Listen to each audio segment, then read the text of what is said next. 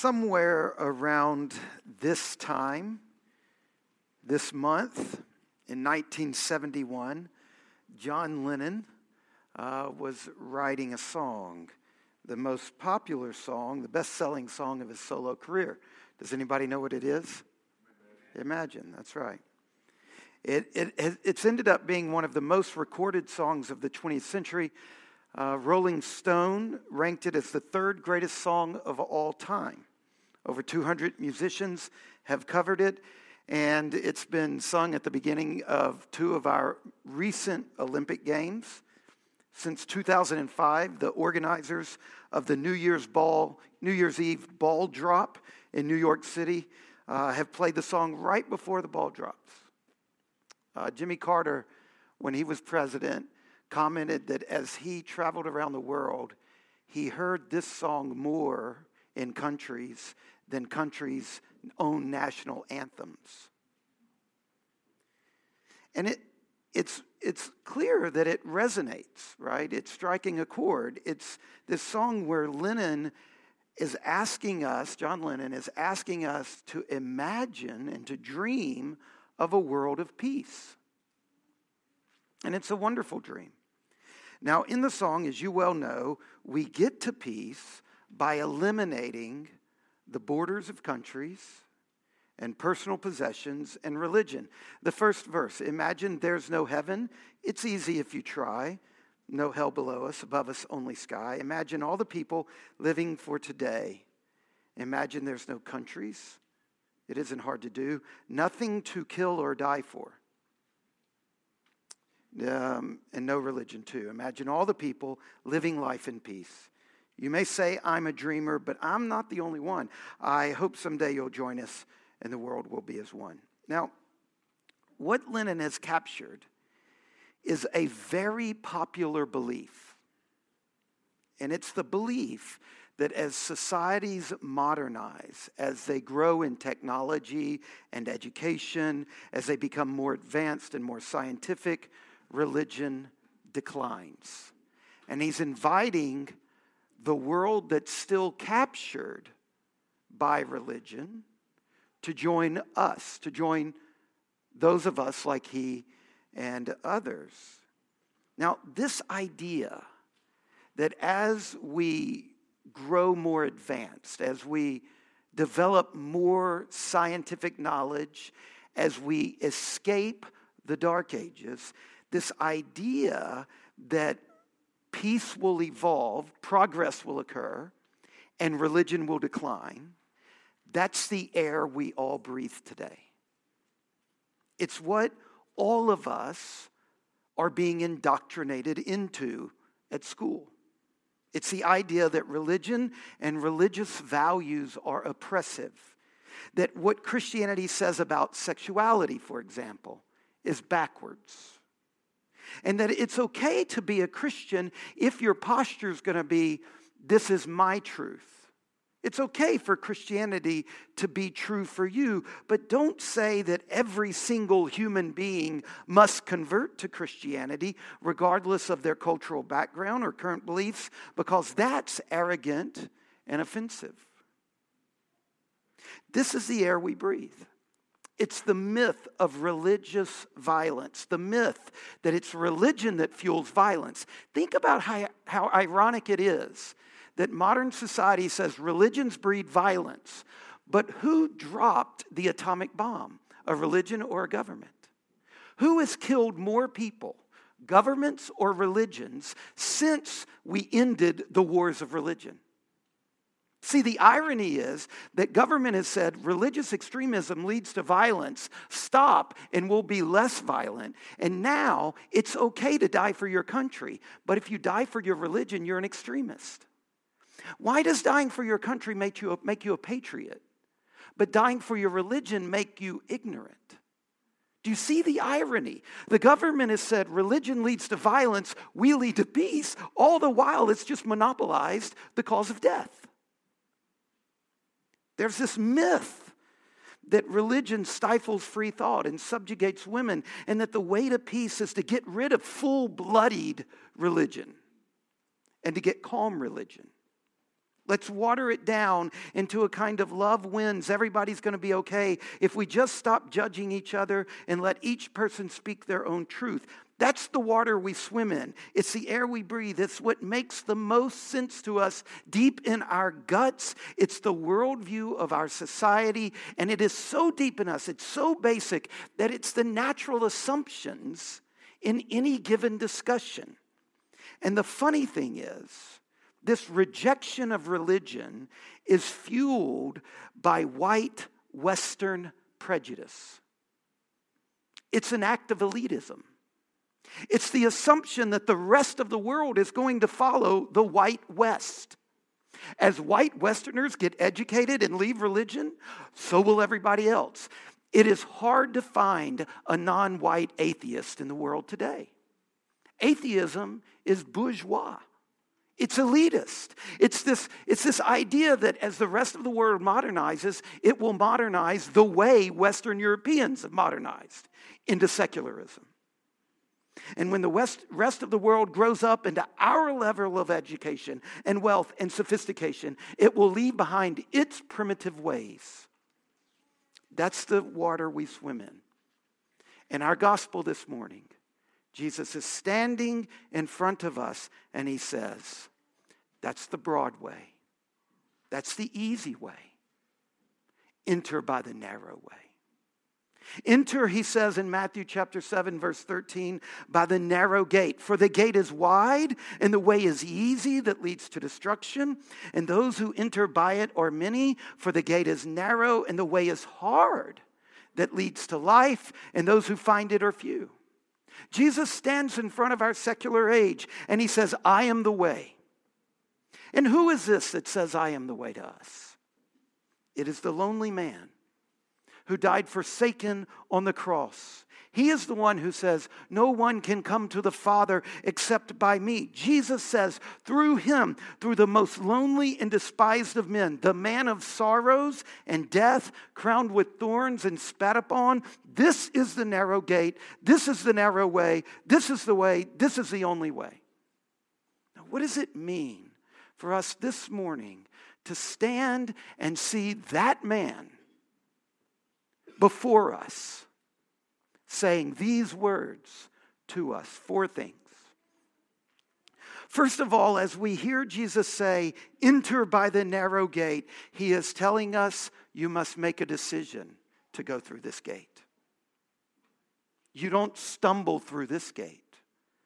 The flow of the crowd doesn't take you through this gate. He's telling us you can't just go with the flow. A person can't just jog along with their friends in the flow of their daily work and the routine of living their life. You can't just go to school and make a bit of money and enjoy a bit of good food and find a career with purpose. You must decide for Jesus. You must make a decision. You can't be complacent about Jesus. You have to seek him. You have to deliberately choose Him. You must forsake every obstacle in the way of this tiny, narrow gate. You have to make a clear choice for Jesus.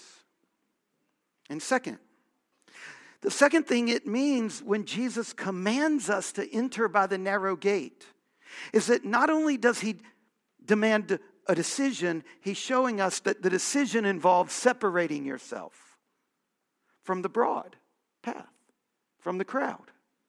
You see, we humans tend to live according to the law of least resistance. And in this passage, Jesus calls the path of least resistance the wide, easy path. Jesus is trying to startle us. He's saying to us, you can't just go with the flow. You have to make a choice to step onto this path. This path is easily missed. You miss the exit just caught up in the flow of the traffic. You simply cannot just let yourself go wandering through life because there really is destruction on either side. Jesus is telling us it is often much more comfortable to not be a Christian. The comfortable life is the easy, love wins, everybody's gonna be okay. Keep your truth to yourself life. That's the broad path. And it's way more comfortable on that path in our society right now. Think about all the times that you struggled to really commit yourself to the Christian belief, all the times that saying the truth as the Bible teaches us, all the times that you have resisted that because of how difficult it was. It can be much easier to get through this life and this world without the hard edges of Christianity. You can get farther ahead in Harrisonburg. You can get along more easily at Harrisonburg High School. You can experience much less suffering at James Madison University if you just stay on the broad path, the easy path. And if right at the start, what you want in life is success and ease, then you're way in the left lane and the exit's coming by on the right, and you're going to miss it. You see, Jesus at first always comes to us with resistance. Our first encounter with Jesus, at first, it is uncomfortable and inconvenient, and Jesus' first word to most of us is stop. That's what he's doing. He's standing here and saying, Stop to find your way home to God, to straighten out your life with God, you have to be willing to entrust yourself completely to Jesus and let Him lead you down an utterly new adventure.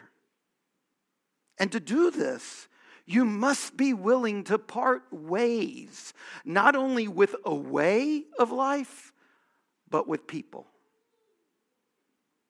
This is what Jesus is telling us in verses 15 through 23. Matthew 7, 15 to 23. He's telling you to watch out for all those people lining the broad path that you love that are saying to you, Stay with us. He says in verses 16 to 20, there are actions of those people that you need to see. He says in verses 21 to 23, pay attention to their words. You see, there are plenty of people, plenty of friends, plenty of family and role models, and people we love to spend time with who stand on that wide, easy path and say, This is it. This is the way. This is the truth. This is the life. And here is Jesus, the lonely man, standing in another narrow gate, saying, That's not the way. One time, Jesus even said, You must be prepared to leave even your father and mother, and you must be prepared to be hated. Otherwise, you cannot be my disciple.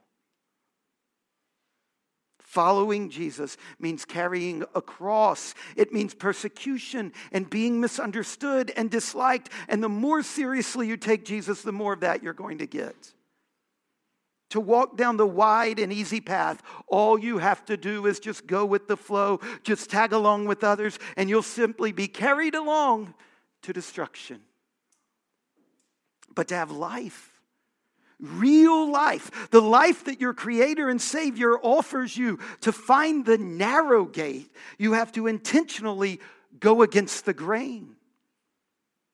And this will lead to a thousand deaths.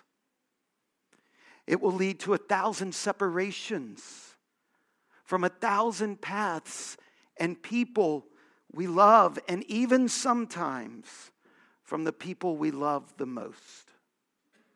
And that brings us to the third issue loneliness. This gate is so narrow, you have to go through it all by yourself.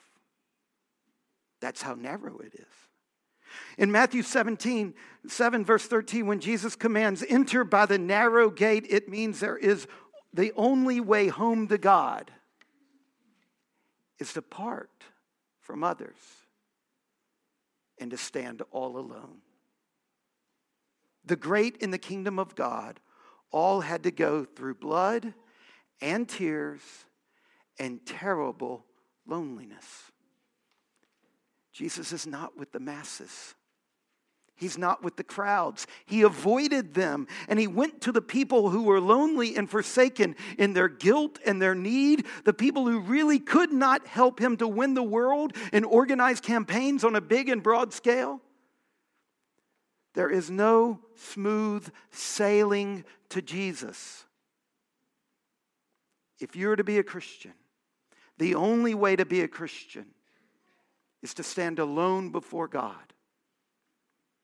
Jesus is the way to the Father, and He is a narrow gate, a narrow way, and to step onto His path, He requires a decision and separation. He requires death and loneliness.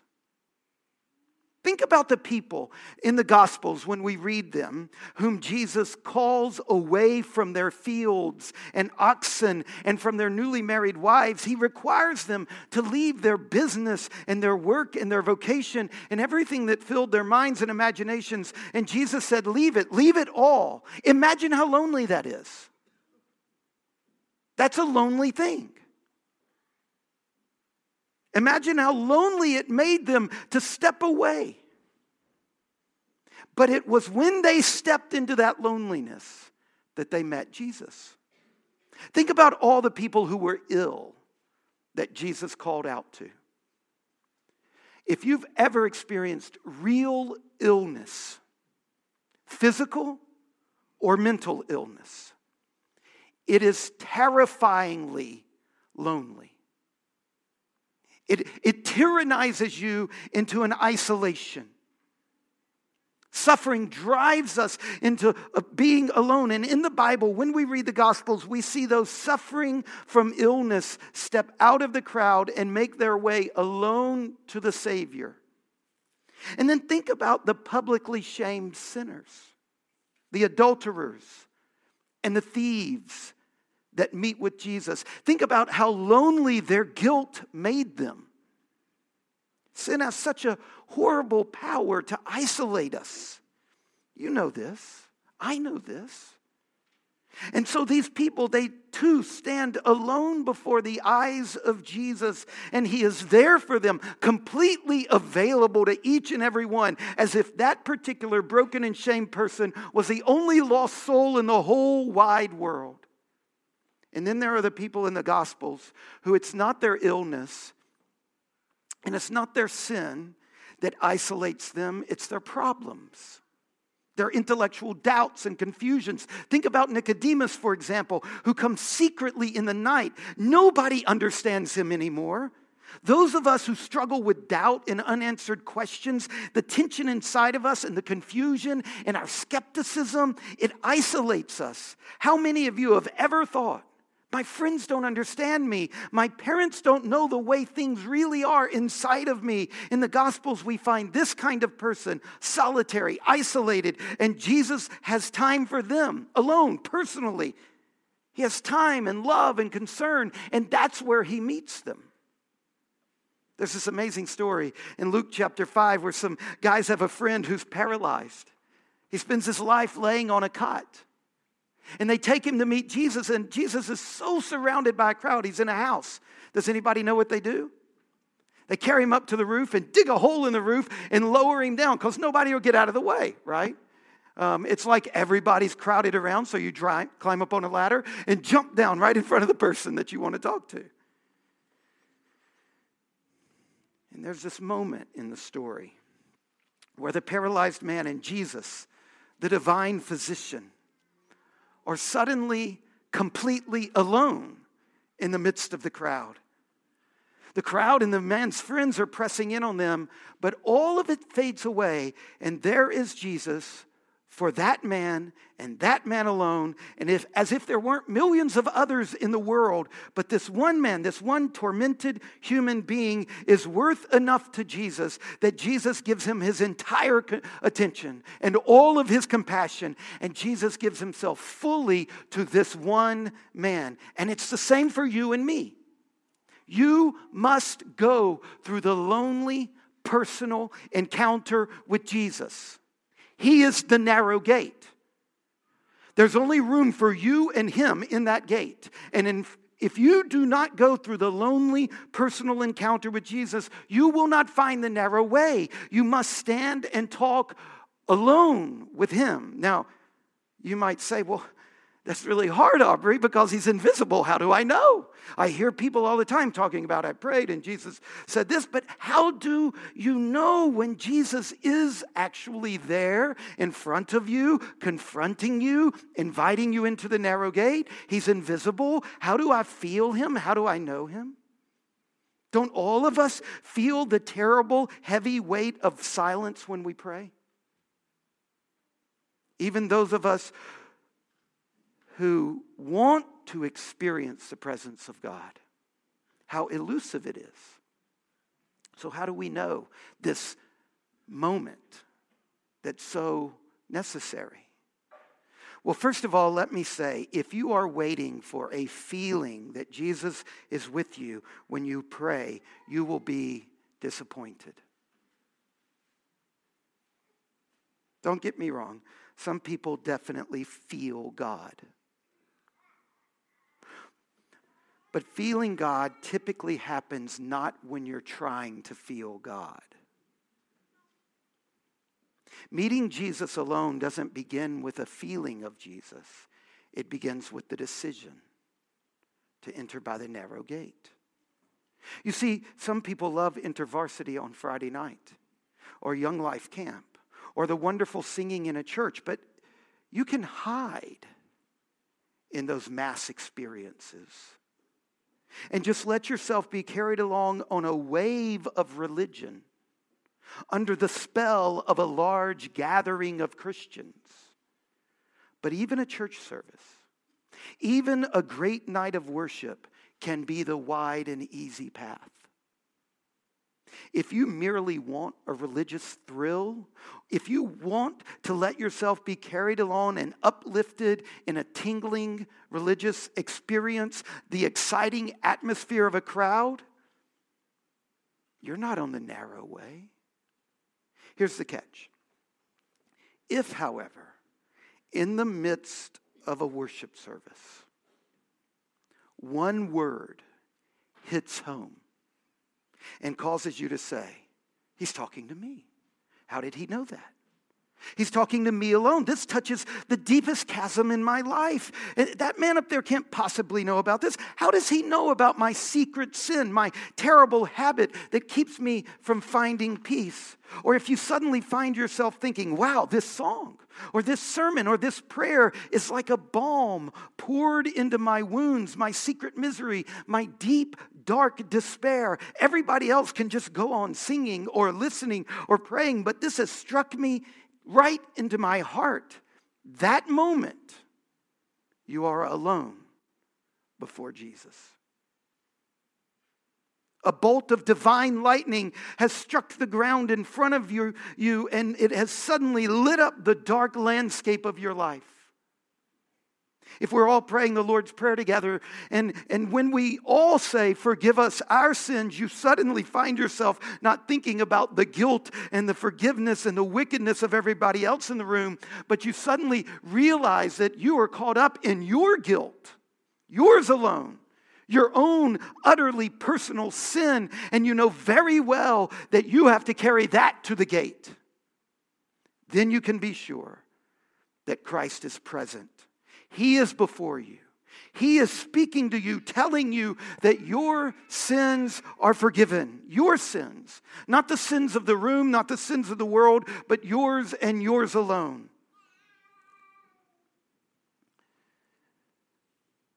I'll, I'll conclude with this story. I think it helps us to stop and hear Jesus. I learned it from a little, a wonderful little book by a woman named Rebecca McLaughlin. The book is called Confronting Christianity, the subtitle 12 Hard Questions for the World's Largest Religion. She's a, she's, she was born in England. Uh, she lives in, I think she lives in DC now. She received a PhD from Cambridge in English literature. And so she tells the story of one of the classic Russian novels, the novel Eugene Onegin. It's by Alexander Pushkin.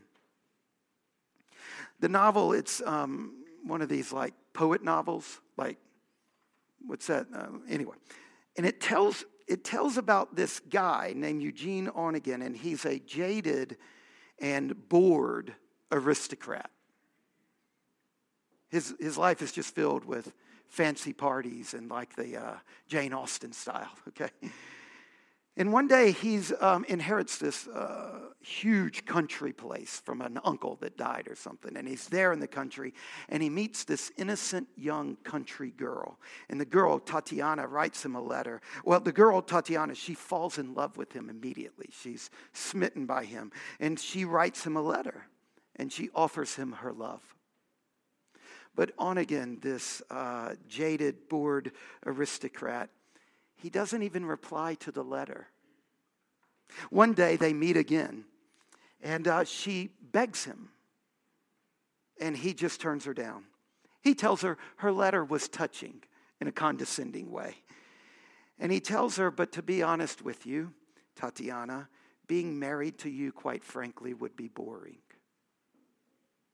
Years later, Onegin goes to a party in St. Petersburg and he sees this stunningly beautiful woman, and it's Tatiana.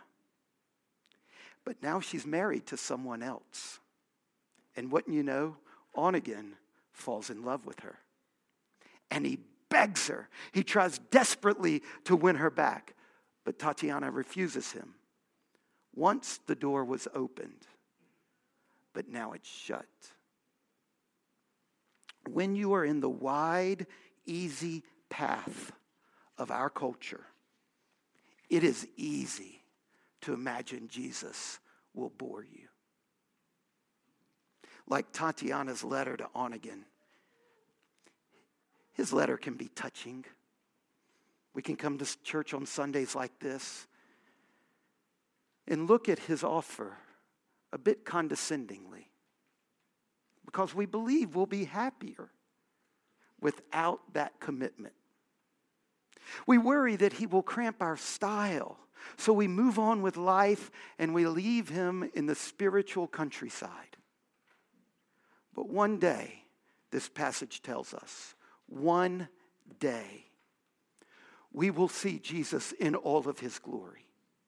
And our eyes will be open to his beauty. And we will know in that moment that all our greatest treasures were nothing compared with him. And we will bitterly reject our, de- re- resent and regret our decision.